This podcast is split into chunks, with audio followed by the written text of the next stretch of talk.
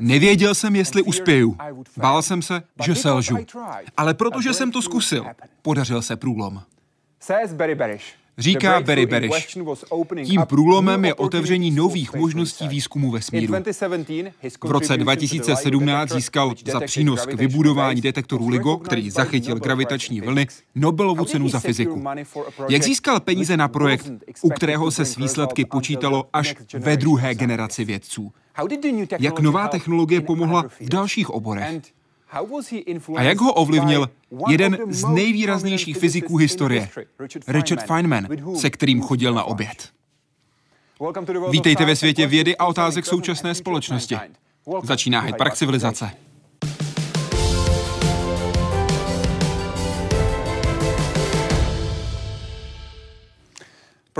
Pane profesore, moc děkuji, že jste s námi. Vítejte v Hyde Parku Civilizace. Je mi potěšením. Jak se máte? Dobře, co vy? Tady v Kalifornii je brzo ráno, ale jinak je to dobré. Díky moc, že si s námi budete povídat o vědě. Na začátku si prosím poslechněme tohle vyjádření. Ladies and gentlemen,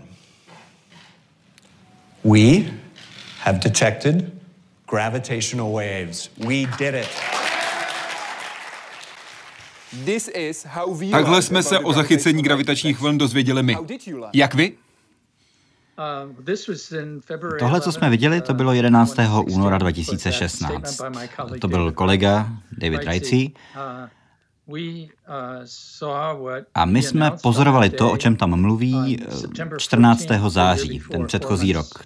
Takže je to pět měsíců předtím. To jsme dostali důkazy o tom, že máme gravitační vlny. Bylo to v Louisianě, tam to proběhlo v pět ráno. A já žiju v Kalifornii, takže u nás byly tři ráno, takže já jsem to neviděl. Přišly mi nějaké e-maily, když jsem se probudil, a mám takový ten zvyk, co asi má hodně lidí, že e-maily čtu ještě před snídaní. Takže hned ráno jsem to viděl. Ale samozřejmě tím to nekončí, to byl teprve začátek. Jak ta snídaně chutnala po té, co jste si ty maily přečetl? Já jsem to nebral nijak zvlášť vážně, rozhodně to na moji snídaně nemělo vliv. My měli takový systém, který nás upozorní pokaždé, když je nějaký, nějaký kandidát pozorovaného jevu. Ale tohle bylo velmi na začátku, po té, co jsme ten projekt spustili. Takže já to vnímal jako možného kandidáta. Ono těch e-mailů přišlo trošku víc než obvykle a ten úplně první přišel od jednoho postdoktoranda z Německa, což bylo trochu zvláštní. Ale tak ano, nad tím jsem trochu přemýšlel, protože jsme si toho nevšimli u nás v laboratoři, ale byl to jeden ze spolupracovníků. Já jsem neočekával, že první, co uvidíme, bude něco přesně takového. Já jsem myslel, že najdeme nějaký, nějaký náznak. Nebudeme schopni poznat, co to přesně je, bude potřeba ten přístroj trochu vylepšit a pak nakonec konečně uvidíme to, co jsme vidět chtěli. Takže vidět jako první něco takového, co by bylo natolik přesvědčivé, o tom se mi opravdu ani nesnilo. V rozhovoru pro web Univerzity v Berkeley jste v roce dva tisíce osmnáct řekl, cituji, nezažil jsem ten okamžik, kdybych si řekl heuréka, bylo to spíš obráceně. Byl to okamžik naplněný panikou. Přemýšlel jsem jen nad tím, jak jsme se mohli takhle mýlit, anebo jak nás někdo mohl takhle oklamat. Pojďme krok za krokem. Jak jste se ujistili, že se sami nemýlíte? To trvalo několik hodin a vyměnili jsme si docela hodně e-mailů, než jsme došli k závěru, že ano, že tohle je vážné a že to není jenom tak, že by třeba nějaký ten alarm byl nastavený příliš citlivě. A po několika hodinách, kdy jsme mluvili s kolegy a poprvé se nad tím setkávali, tak jestli jsem něco zažíval, tak to opravdu byla mnohem, mnohem víc panika než nějaká heuréka. Ten přístroj byl postavený od základu znova a my jsme měli podrobnosti z provozu po jenom hrozně krátkou dobu, jenom pár dní. Takže bylo úplně klidně možné, že ten přístroj samotný někde udělal nějakou chybku. Někde tam došlo k nějakému rušení, které by mohlo vypadat jako gravitační vlna. To jsem tím právě myslel, že možná se prostě mýlíme. A to, že by nás někdo oklamal, tahle reakce byla okamžitá, a to proto, kvůli tomu, co už jsem řekl. Protože nejdřív to zpozoroval někdo v Německu. A díky tomu jsem si uvědomil, že je to na internetu, což je pravda. Ten přístroj samozřejmě není na internetu, ale ta data z něj ano. Takže byla otázka, jestli tam není nějaký hacker. Jestli někdo se nám nevloupal do těch dat a nevložil nám tam něco. Nějaká falešná data z falešného pozorování, která nebyla ve skutečnosti z našich přístrojů. To byly ty dvě první reakce. Že buď se mýlíme, nebo se nás někdo snaží oklamat. A trvalo to měsíc, měsíc velmi důkladné práce, než jsme si byli stoprocentně jistí, že ani jedna z těchto možností neplatí. Různými způsoby. První z toho bylo, že možná je ten přístroj vadný, takže jsme ho další měsíc provozovali. Bylo několik velmi evidentních zkoušek, které by bylo potřeba udělat, tak jsme je udělali, abychom zjistili, jaká je pravděpodobnost, že by se něco takového mohlo stát. Ale to trvalo ten měsíc. Takže někdy v polovině října, protože to pozorování bylo čtrnáctého září, tak někdy v polovině října jsme si byli jistí, že u toho přístroje není žádná závažná pravděpodobnost, že by se něco takového mohlo stát. To bylo poměrně jednoduché. Zjistit, jestli se vás někdo nesnažil oklamat, měl tým, který vedl Matt Evans z M I T. Na co přišli? Co by se muselo stát, aby vás někdo oklamal? Co by hackři museli udělat, aby si mohli být jistí, že vám dávají data, která by vypadala tak, jako kdyby skutečně přišla? Na začátku jsme si nebyli jistí, jestli by se to nemohlo stát v mojí instituci na Caltechu, protože ta data získáváme nezávisle z Louisiany a z Hanfordu ve Washingtonu, setkávají se v Caltechu, tam je spojíme dohromady. A ta data se uloží v nějakém počítači, který je fyzicky na Caltechu. Pak ta data pošleme spolupracovníkům po celém světě. V ten moment už je to na internetu. Takže ten první problém byl, jestli to není Caltech. Takže bylo potřeba se podívat na všechny ty signály, které přišly do Caltechu z těch dvou laboratoří, vystopovat je zpátky a ujistit se, že opravdu přišly nezávisle z obou laboratoří. To jsme udělali jako první, chvilku to zabralo, než jsme si to ověřili, a pak bylo potřeba se ujistit, že tam není celý tým lidí, který by ta data vložil. Že by byl někdo v Louisianě a někdo v Hanfordu a nijak by se dokázali synchronizovat. Ale přitom ta přesnost by musela být na milisekundy, protože ta data přišla přesně ve správnou chvíli, pár milisekund od sebe. Takže by se museli opravdu velmi dobře synchronizovat. A také by to bylo nutné udělat přímo v řídící místnosti a my jsme dokázali ověřit, kdo tam byl, co se tam přesně dělo. Takže tuhle možnost jsme nakonec mohli eliminovat natolik, že už jsme si nedokázali představit, jak by se to mohlo stát.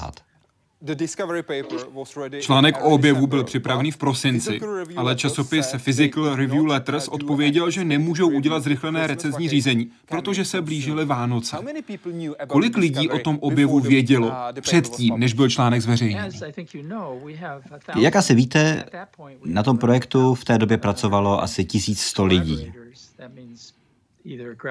Čili to máte studenty, postdoktorandy nebo vyučující na různých katedrách fyziky po celém světě. A jak jsme tedy zajistili, že tisíc lidí nic neřeklo? Ten další měsíc to bylo poměrně jednoduché, protože co jsme udělali, bylo to, že jsme jednoduše řekli, že my bychom se na tahle data měli podívat jako první. Když jsme si ověřili, že to je opravdové, měli bychom to být my, kdo se na to první podívá a pokusí se interpretovat, co se přesně stalo, než to rozešleme do světa. Proč by to měli dělat jako první oni? Kdo se bude snažit pochopit, co se přesně stalo? V tomhle případě to byla srážka dvou černých děr, těžkých černých děr, které se srazily. Takže ten další měsíc to bylo jednoduché. Tím se dostáváme do poloviny prosince. Lidi se mě vždycky ptají, jak to, že všichni mlčeli, ale já myslím, že tam bylo takové to sobectví, které v sobě každý z nás má. Když uděláte něco, co je důležitého, tak chcete, aby lidi viděli, že je to vaše. Chcete za to nést zodpovědnost. Někdy na začátku listopadu už jsme byli přesvědčeni. Já jsem si myslel, že jsem absolutně nevývratně přesvědčený, ale pak jsme tedy rozhodovali, kde to budeme publikovat. Což zase, jak si umíte představit, je to obrovský tým, takže to nějakou dobu zabralo, bylo potřeba diskutovat. A já jsem býval předsedou americké společnosti fyziků v roce dva tisíce jedenáct, takže já jsem chtěl, aby to vydal nějaký americký časopis. Ostatně i finance na projekt přicházely z Ameriky. Nebyl jsem to tedy jenom já, kdo za to bojoval, ale já jsem za to bojoval docela hodně, aby to vyšlo v nějakém prominentním americkém časopise. Zavolali jsme Physical Review Letters a ti nám řekli, což nás dost překvapilo, že už je moc pozdě. Že už to poslat nemůžeme, protože se blíží Vánoce a nedokážou to takhle rychle protlačit přes recenzní řízení, protože budou prázdniny. Tak jsme řekli, no dobře, tak vám to dávat nebudeme, počkáme do ledna. A to jsme taky udělali. Ale mezi tím v prosinci, dvacátého šestého prosince přesněji, jsme spozorovali druhou událost, která byla úplně jiná než ta první, strukturálně, a už nebylo možné, že by nás někdo oklamal, neplatilo nic z toho, čeho jsme se poprvé tolik báli. A pro mě osobně tohle druhé pozorování, musím přiznat, že i když jsem si opravdu myslel, že jsem naprosto přesvědčený, tak stejně to byla úleva. Protože nic nedokáže potvrdit objev tak, jako druhé pozorování. I ty poslední zbytky pochyb, o kterých jsem ani nevěděl, že je mám, byly pryč. To druhé pozorování mě opravdu definitivně přesvědčilo. Ale to jsme neoznámili současně s tím prvním, protože jsme to ještě neměli zanalyzované do podrobností, jinak bychom to oznámili oboje najednou. Ale tohle jsme publikovali až o pár měsíců později.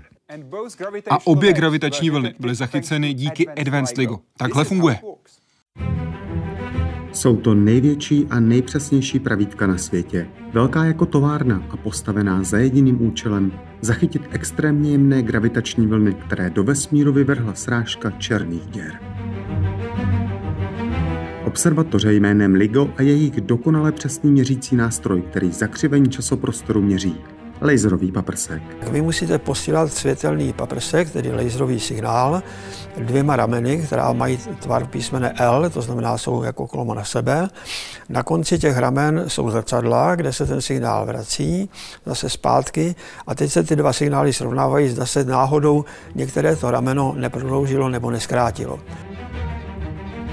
Tyto změny jsou ale tak jemné, že odchylka, kterou observatoře museli umět zjistit, byla extrémně malá. Menší než je průměr protonu v jádru toho nejmenšího ze všech atomů, vodíku. If you divide the diameter of this sphere by one thousand, which is extremely small, this is exactly the distance they try to measure. To i pro člověka, který je ostřílený ve fyzice, zní jako nějaké bájesloví a povedlo se to. První dvě observatoře LIGO tak splnili to, proč vznikly. Byla ovšem třeba celá řada extrémně citlivých zařízení. Od optiky přes odstínění celého systému vůči vnějšímu okolí. A passing truck or ocean waves beating against a far shore cause a disturbance, which must be monitored and offset. Navíc celý systém se v roce dva tisíce devatenáct zásadně vylepšil, ještě zpřesnil a teď gravitační vlny zachycuje na rutinní bázi. A to už nejen ty, které vznikají střetem černých děr, ale i neutronových hvězd a dalších zdrojů. Proto trojice Kip Thorne, Rainer Weiss a Barry Barish touto metodou otevřela vědcům zcela nové okno do vesmíru, které nestojí na elektromagnetickém záření, ale gravitaci. Za to získala Nobelovu cenu za fyziku pro rok dva tisíce sedmnáct. Jaroslav Zoula, Česká televize. Viděli jsme, jaké dopady měly mise Apollo. Spousta mladých lidí se začala zajímat o vědu, do výzkumu šlo hodně peněz. Jaké dopady má práce LIGA? My jsme dokázali, že existují gravitační vlny, které přesně odpovídají teorii, s kterou přišel Einstein, s novou teorií gravitace, která byla rozšířením Newtonovy teorie. A tahle teorie gravitace, Einsteinova teorie, všichni víme, jak to vypadá. Ta říká, že se čas a prostor zakřivují, že se obíhají v přítomnosti objektů s velkou hmotností. Čili pokud máte Zemi, tak prostor kolem ní se zakřivuje. A to je ten důvod, proč jablko padá ze stromu. Newton nevysvětlil, proč to jablko ze stromu padá, jenom nám dal vzorec. Ale Einstein nám řekl, že to je proto, že se prostor zakřivuje. A ukázalo se, že tohle nejde moc pozorovat a máme vlastně štěstí, že to zakřivení, které zažíváme my kvůli gravitaci, je velmi malé. Svět, ve kterém žijeme, není světem, ve kterém by se rovné čáry začaly zakřivovat nebo něco takového. Protože když si představíte vesmír, jako by to byl nějaký materiál, řekněme ocelový plech nebo něco takového, když mu dáte ty parametry, jaké má, tak zjistíte, že je velmi tuhý. Takže gravitační vlny, jakýkoliv jiný gravitační efekt, který, ke kterému dochází ve vesmíru, na něj nemá moc velký vliv. V našem případě to, co my jsme chtěli detekovat, to zakřivení, zkreslení vesmíru, ke kterému dochází kvůli průchodu gravitační vlny, tak ta změna koordinátů má velikost zlomku jedna ku zhruba deset na dvacátou první. Asi takhle je ten efekt silný. A měřit něco takhle maličkého, to je právě ten obtížný úkol při pozorování gravitačních vln. A my jsme použili techniku. Jeden z prvních, kdo ji navrhl, byl můj kolega Ray Weiss. Vymyslel, jak by se to dalo udělat na takovéhle úrovni přesnosti pomocí interferometrie. Musí to být opravdu neuvěřitelně přesné. A proto to trvalo tak strašně dlouho a proto bylo potřeba vyvinout úplně nové, přesnější nástroje, abychom to dokázali. Jak pomohla technologie, která vznikla díky LIGU, v dalších oblastech? Já vám dám jeden příklad. My se snažíme měřit gravitační vlny tady na Zemi. Takže ty laboratoře jsou tady na Zemi. A problém je v tom, že Země není stabilní. Pohybuje se. Pohybuje se hodně v porovnání s takhle maličkým efektem, o jakém mluvíme. Takže jedna jedinečná vlastnost LIGA je v tom, že musíme ho kompletně izolovat od Země. A my se samozřejmě dokážeme zbavit nějakých nárazů způsobených pohybem Země. To děláme v autech úplně pořád. My jsme vlastně postavili nejlepší tlumič na světě. Má čtyři vrstvy, na rozdíl od aut, tam je jenom jedna. Použili jsme speciální materiály na tyhle tlumiče. A tohle všechno jsme udělali a ukázalo se, že i když ten interferometr jsme zprovoznili někdy na začátku tisíciletí a několikrát jsme ho vylepšili, nikdy jsme se nedostali na tu úroveň, kde bychom se úplně zbavili všech otřesů Země, aby bylo možné měřit něco tak malého, jako jsou gravitační vlny. Takže bylo potřeba přidat ještě něco dalšího, abychom ještě víc stlumili další pohyby Země. Spousta z nás to zná, že když letíte v letadle, tak pořád posloucháte to hučení motorů několik hodin a je to strašně otravné. Takže si koupíte sluchátka, to už se nabízí, která si nasadíte a ten hluk motoru je potlačen. A přitom letušku slyšíte pořád úplně jasně. Takže my jsme chtěli udělat v zásadě to samé, samozřejmě ne se zvukem. Naopak jsme to měli složitější, ale koncept je pořád stejný. Navzdory všem těm tlumičům, které jsme tam měli, pořád docházelo k nějakým reziduálním pohybům, způsobeným Zemí. Takže co jsme udělali, bylo velmi obtížné, ale podařilo se nám vyvinout přístroj, který funguje v zásadě tak, že tam máme senzory, které měří pohyb Země, seismometry, A na rozdíl od toho motoru letadel, my jsme navíc ještě museli určit, z jakého směru to přichází. Takže když pozorujeme v tomhle systému, který se zbavuje těch otřesů, nějaký reziduální třes, tak změříme, jak je silný a z jakého směru přichází. A pak zatlačíme proti němu. Takže je to aktivní seismický systém. A důvod, proč o tom mluvím, je to, že tohle se dá potenciálně použít v praxi. Zatím je to hrozně drahé. Ale třeba při výrobě mikroelektroniky, to, co nás limituje, je to, že stoly se třesou, věřte tomu nebo ne. Takže tohle je způsob, jak vyrobit stabilnější stůl a pak vyrábět třeba mikroelektroniku. A často takovéhle věci se dají použít způsoby, které by vás na první pohled nenapadly. Nikdo si toho ani nevšimne. Nějakou dobu to trvá, než někoho napadne, na co by se to dalo využít. Ale já předpokládám, že schopnost vytvořit stabilní stůl je dobrý příklad toho, kde technologie z projektu LIGO se nakonec dostane do společnosti jako takové. Jsou tam i další věci, ale tohle je jeden příklad toho, kdy něco vyrobíte z vědeckých důvodů a pak se ukáže, že to je k něčemu dalšímu dobré. Ale ještě zajímavější mi přijde, když ten vědecký objev, s kterým přijdete, nějak ovlivní společnost jako celek. A to nikdy nevíte, protože my děláme ten výzkum na základě vlastní zvědavosti. To je přesně případ LIGA. My chceme víc porozumět vědeckým principům. My vůbec nevíme, jestli to bude mít nějaký dopad na společnost. V LIGU jste začal pracovat na jaře devadesát čtyři. A takhle Rainer Weiss popsal, co se změnilo, když jste nastoupil. Eventually we got on the solid ground only by nineteen ninety-four, in the personnel with Barry Barish coming in. And he fully deserves the Nobel Prize for that, what he did, okay? Because, because he managed to manage. He managed to, he, no, he managed to manage, but he also managed to make decisions that were technically sensible, mm-hmm. okay? And the fact is, no, look, I think the, the, the whole thing was extremely well done by him. Co si myslíte o tomhle popisu vaší práce a vlivu vaší práce? Uh, Já nevím, já vám můžu říct, co jsem udělal.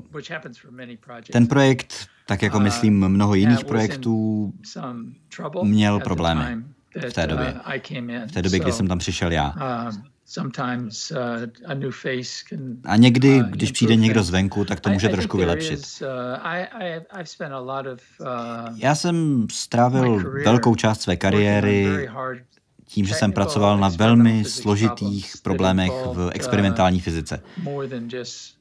Což znamenalo, že nejenom, že jsem pracoval sám v laboratoři, ale bylo potřeba sestavit celý tým lidí.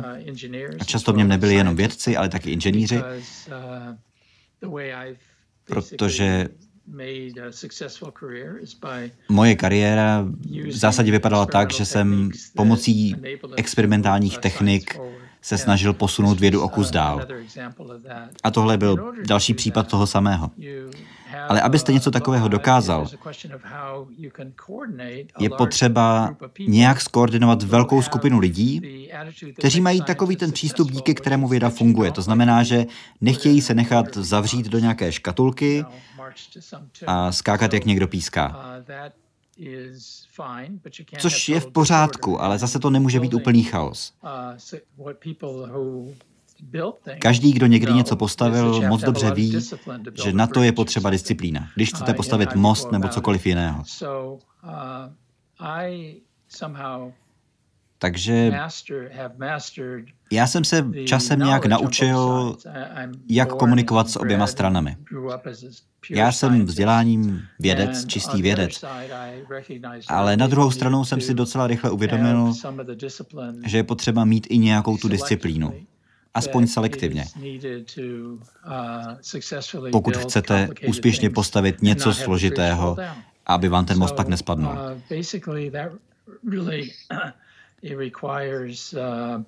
A to vyžaduje, abyste nějak vyvážil právě ten řád a pevně dané postupy, což je to, co mají inženýři, ale přitom nebránil vědcům v jejich rozhodování.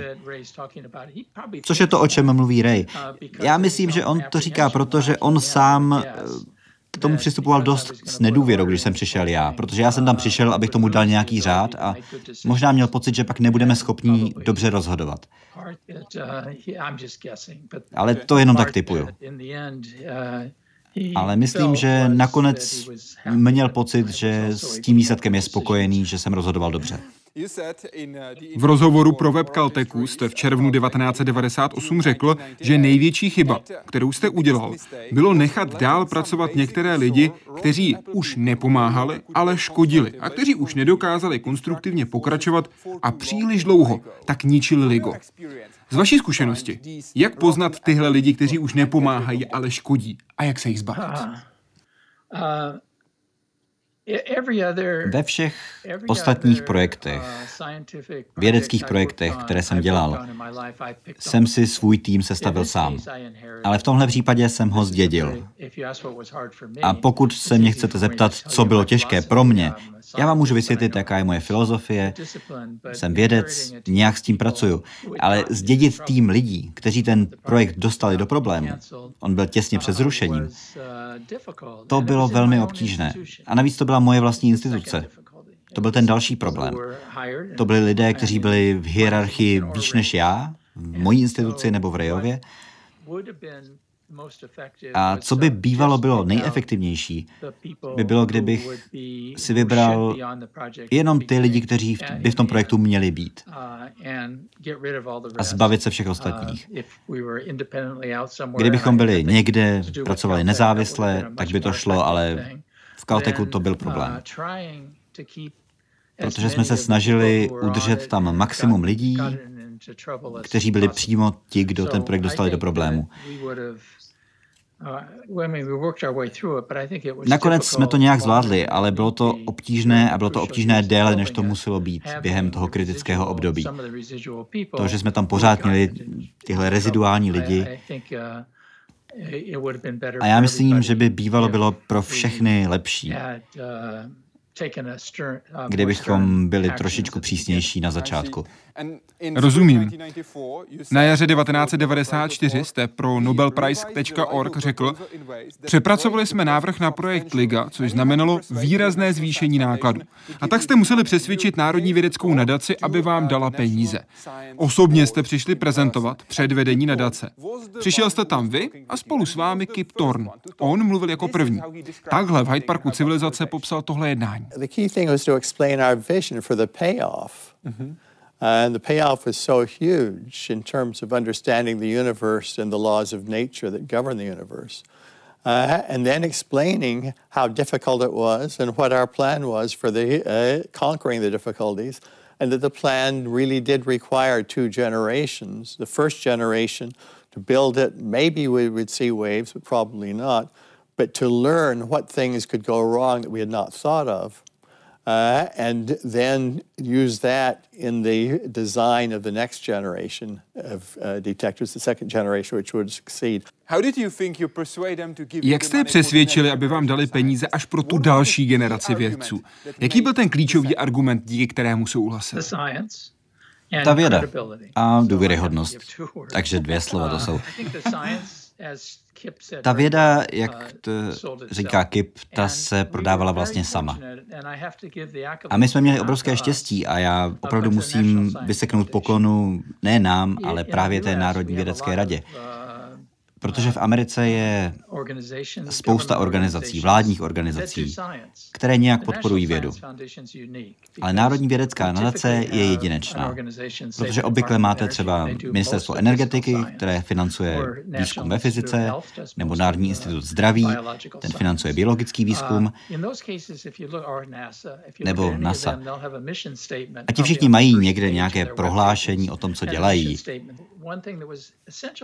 Ale pro nás bylo důležité to, že Národní vědeckou nadaci vede a zároveň v její radě sedí samí špičkoví vědci.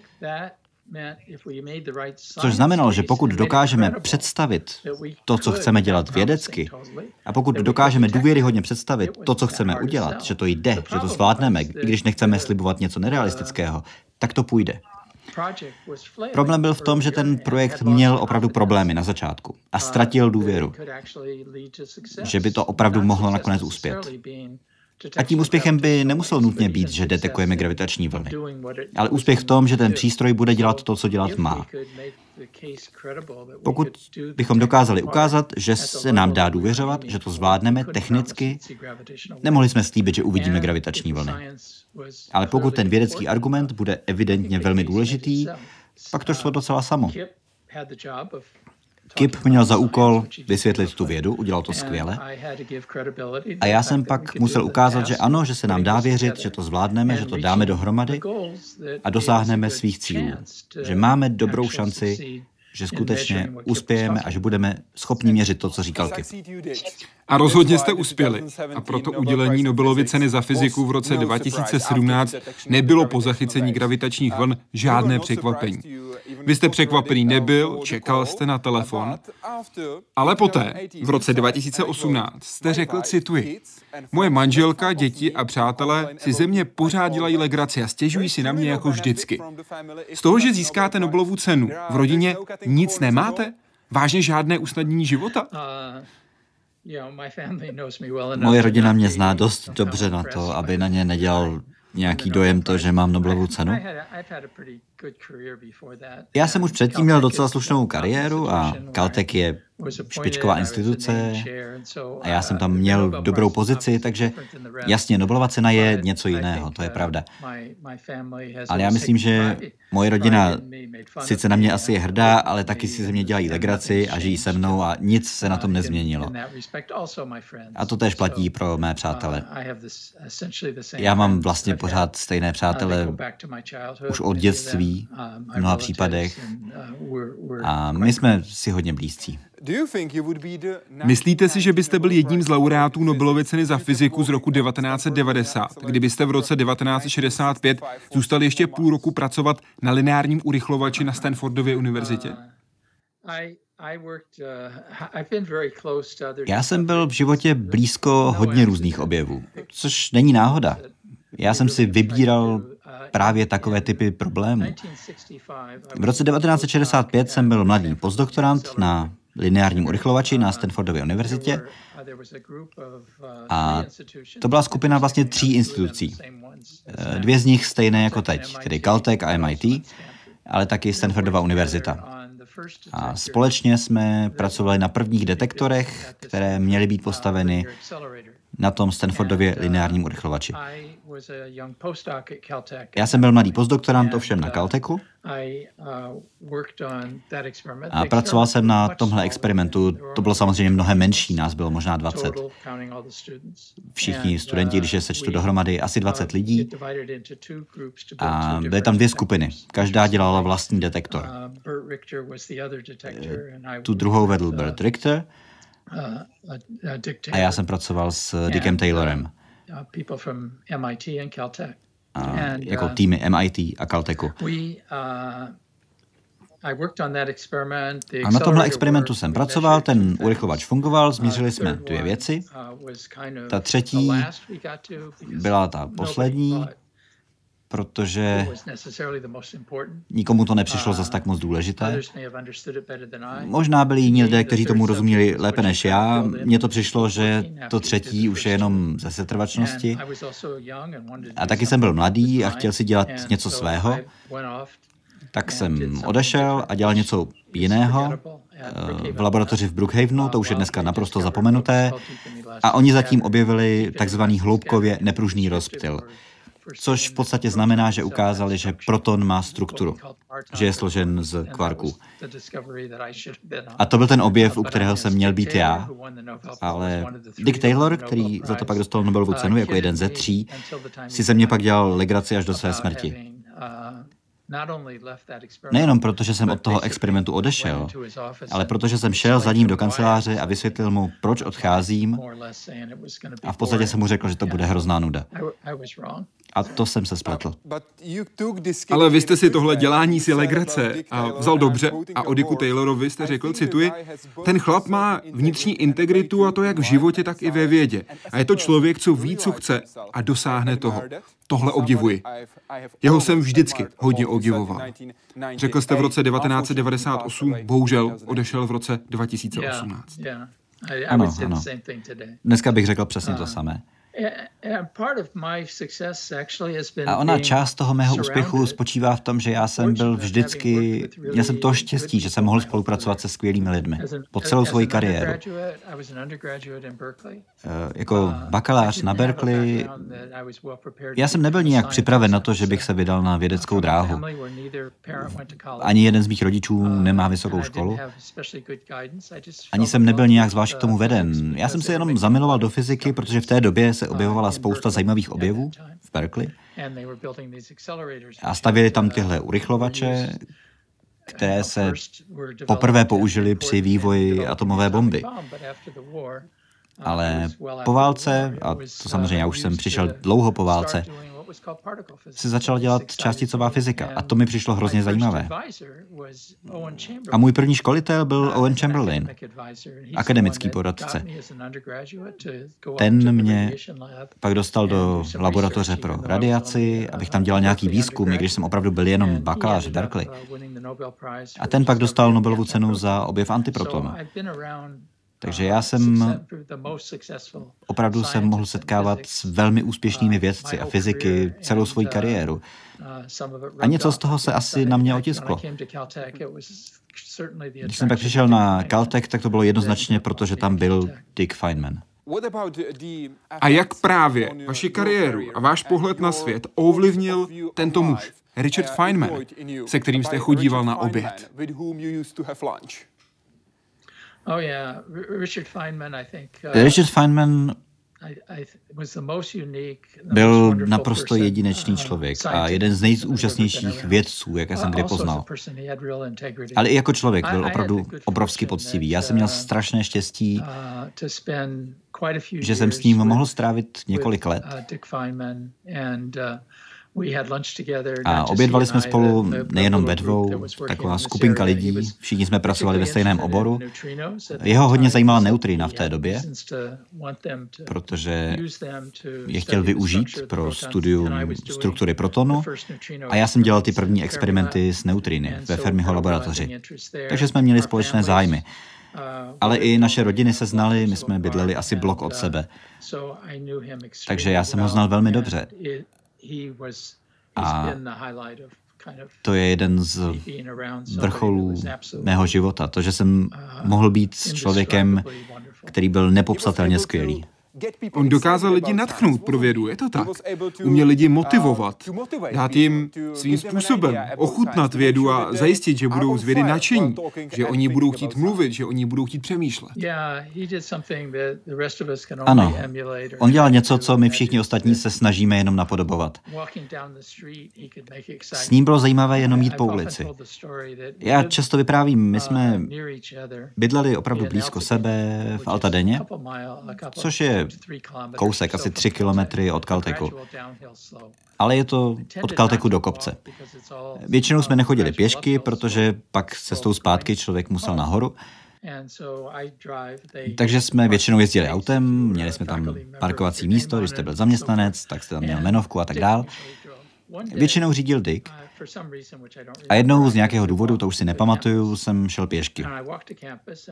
A pak jsme asi šli na oběd a když jsem ho tam viděl, tak jsem mu řekl, že jsem šel pěšky, asi jsem chtěl, aby mě svezl domů. A on se mě zeptal, kudy jsem šel, což byla zvláštní otázka. Tak jsem mu řekl, že jsem šel po Elenově ulici dolů, protože to je nejrychlejší cesta. A on mi hrozně příjemně začal vysvětlovat, že tam je nějakých třicet různých cest, kterými on už šel. Ne tou přímou cestou, ale třiceti různými a říkal mi, co na každé z nich je vidět zajímavého. A to ne proto, že by mě chtěl nějak ponížit, ale spíš proto, že jsem si je vlastně pak chtěl projít taky.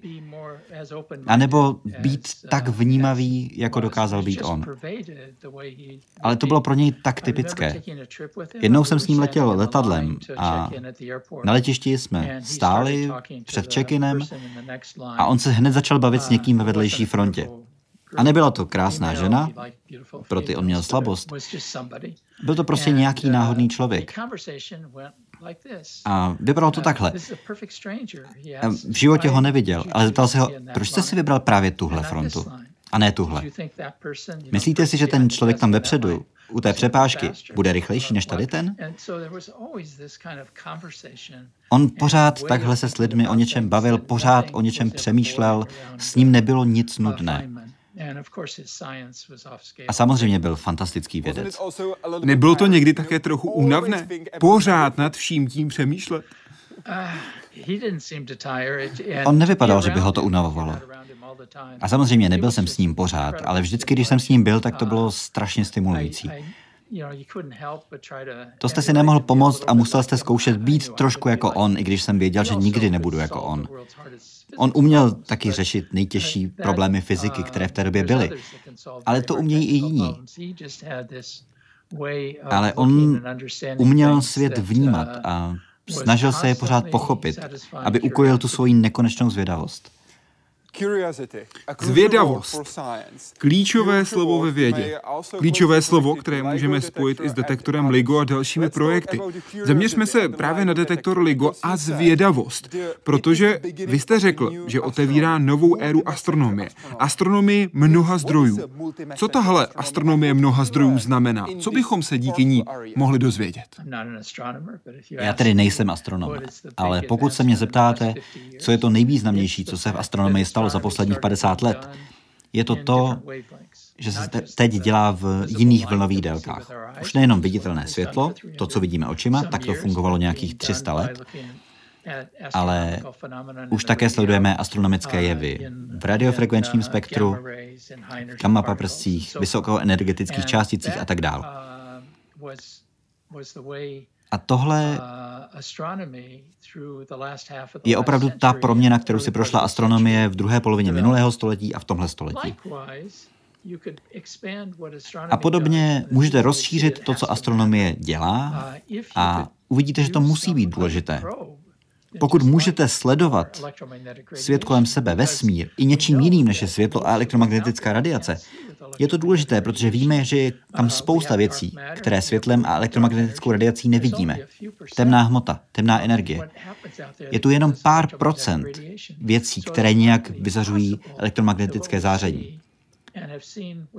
Takže určitě všemi těmi moderními teleskopy jsou skvělé, fungují na různých vlnových délkách, ale nevidíme značnou část toho, co ve vesmíru je.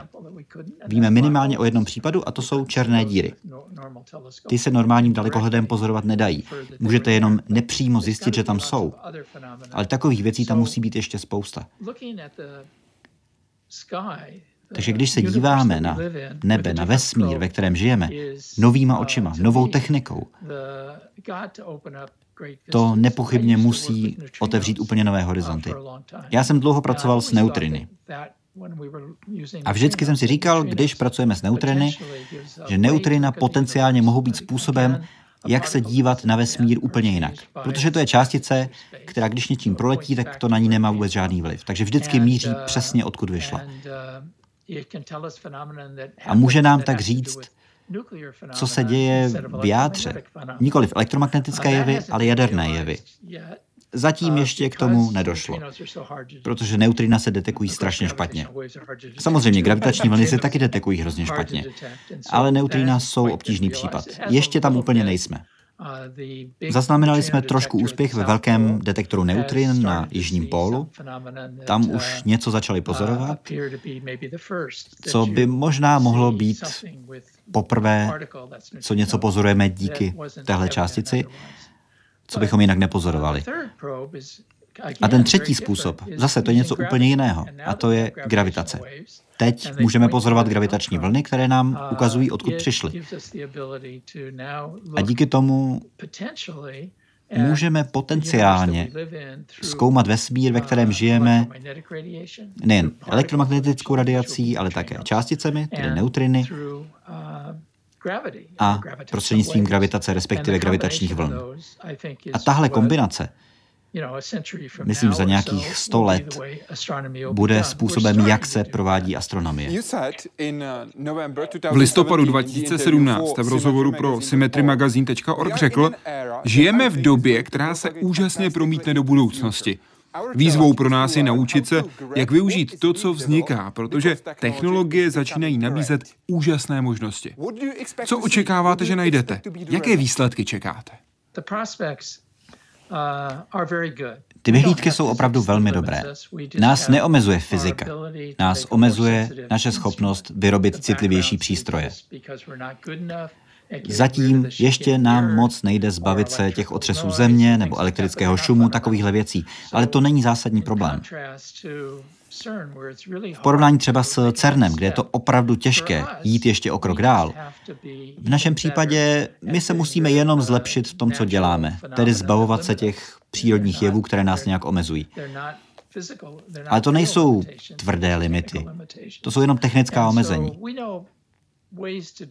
A my víme, jak to udělat, jak udělat ten další krok. A myslím, že v tom budeme dál pokračovat. Takže pro mě to vlastně znamená, že tenhle obor není omezen. Ano, máme velký, drahý detektor, ale časem zjistíme, jak vyrobit něco menšího, třeba atomové interferometry. Zatím je to nemotorné, je to drahé. Ale technicky nás nic neomezuje. A také dokážeme to, co udělala astronomie, tedy začít pozorovat jiné vlnové délky, jiné frekvence.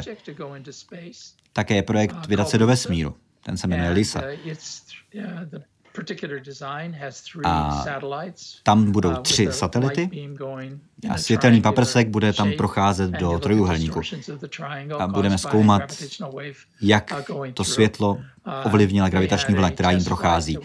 Proběhl zkušební let, ten byl velmi úspěšný, takže já myslím, že ten projekt bude úspěšný jako celek. LISA je rozhodně jedním z největších projektů, které nás snad čekají. Dalším je mezinárodní lineární urychlovač, který asi vznikne v Japonsku. Měl by být dlouhý dvacet kilometrů. Co bychom se díky němu měli dozvědět?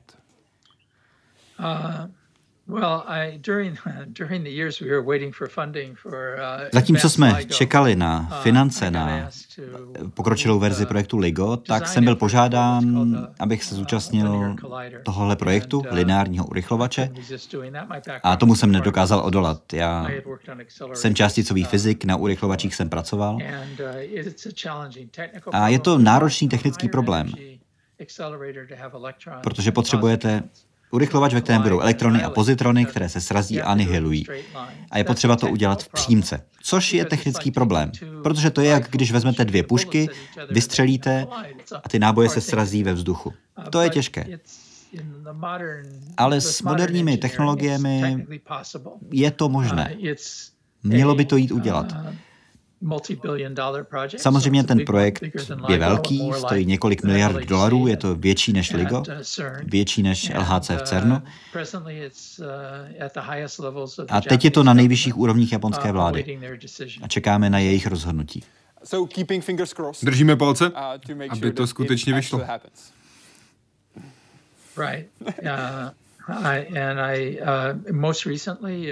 Poslední zprávy Vypadají,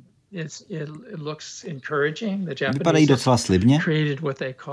Japonci sestavili nějaký preprojektový tým, organizaci, něco takového, a vědí, kde by to chtěli postavit. Doufám, že to vyjde. Rozumím. Mohli bychom prosím udělat teď část rozhovoru, ve které budeme mít jen sérii rychlých otázek a rychlých odpovědí. Já začnu nějakou větu a vás poprosím, jestli byste ji mohl doplnit, tak jak to vidíte svého pohledu. Mohli bychom? Určitě. Věda mě baví, protože... Protože nemáme všechny odpovědi. A protože věda nám říká víc o tom, jaký je náš svět, ve kterém žijeme. Vědu bych přestal dělat, kdybych... Kdybych dokázal napsat velký román. O čem by byl? To nevím. Velký román vychází z vaší představivosti. Já, když jsem byl kluk, tak já jsem nechtěl být vědec, já jsem chtěl psát romány. Já pořád čtu, hodně čtu a mám rád všechny ty velké romány, už od ruských klasiků, ti jsou skvělí, až po moderní romány. Vždycky jsem chtěl napsat román. A kdybych nedělal vědu, tak bych to asi zkusil. Jak by se jmenoval hlavní hrdina? To je zajímavá otázka. Já jsem nikdy jména nepovažoval za moc důležitá. Já myslím, že jméno vám nic o nikom neřekne, takže to asi nedokážu říct. Nejlepší způsob, jak popsat lidi, je... Lidé jsou... Rozdíl mezi lidmi a zvířaty spočívá v tom, že my víme, že zemřeme, což je velmi silná věc. Máme zvědavost, díky které děláme věci, jako je právě věda. A záleží nám na sobě navzájem, což je, myslím, krásné. Lidé jsou úžasní, já jsem rád, že jsem člověk. Na lidstvu je nejlepší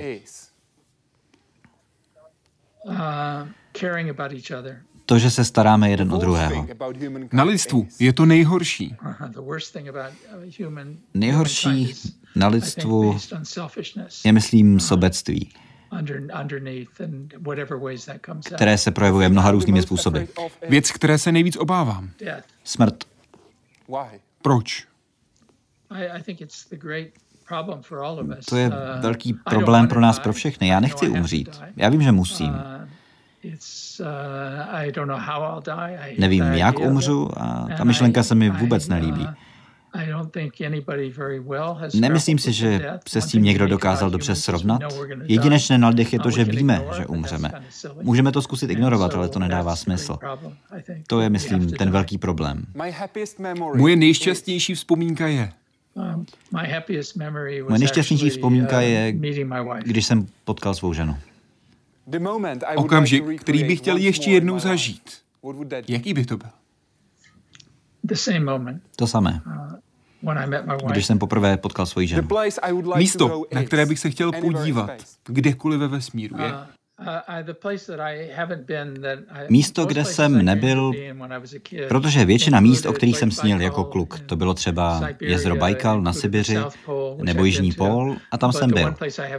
Ale jedno místo, kde jsem nebyl, a vždycky jsem chtěl, protože jsem pořád četl National Geographic, byly Galapágy. A já jsem tam chtěl jet v loni, ale pak přišla ta pandemie. Takže tam jsem ještě nebyl, ale tam bych chtěl. Vesmír, to si úplně neumím představit, že bych letěl do vesmíru.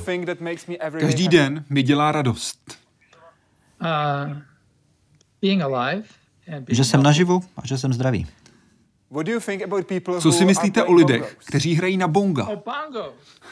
Na bonga. Já nemám vůbec žádný hudební talent.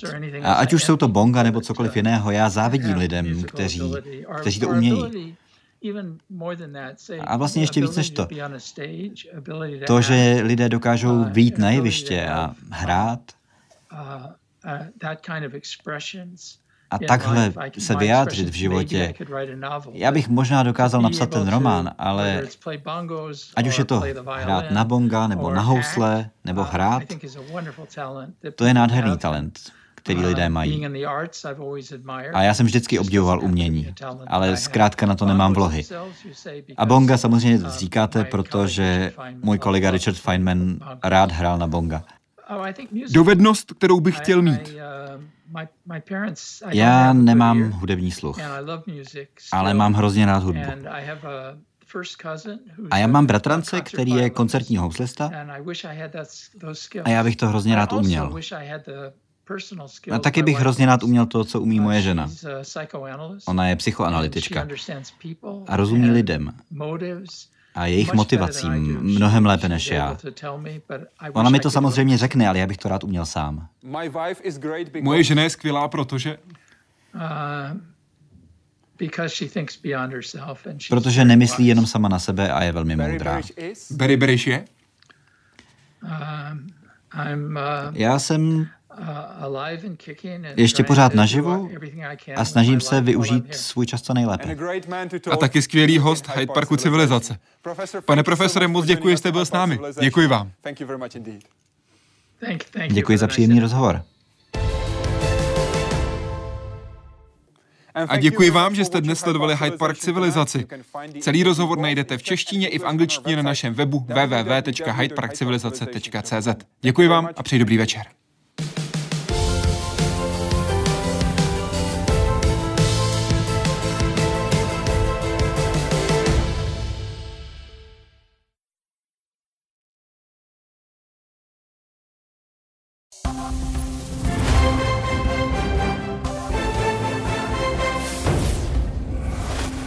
A vysílání ČT dvacet čtyři pokračuje zprávami. Dobrý večer.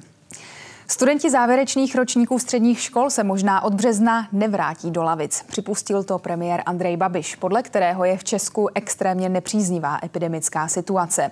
Plán kabinetu počítal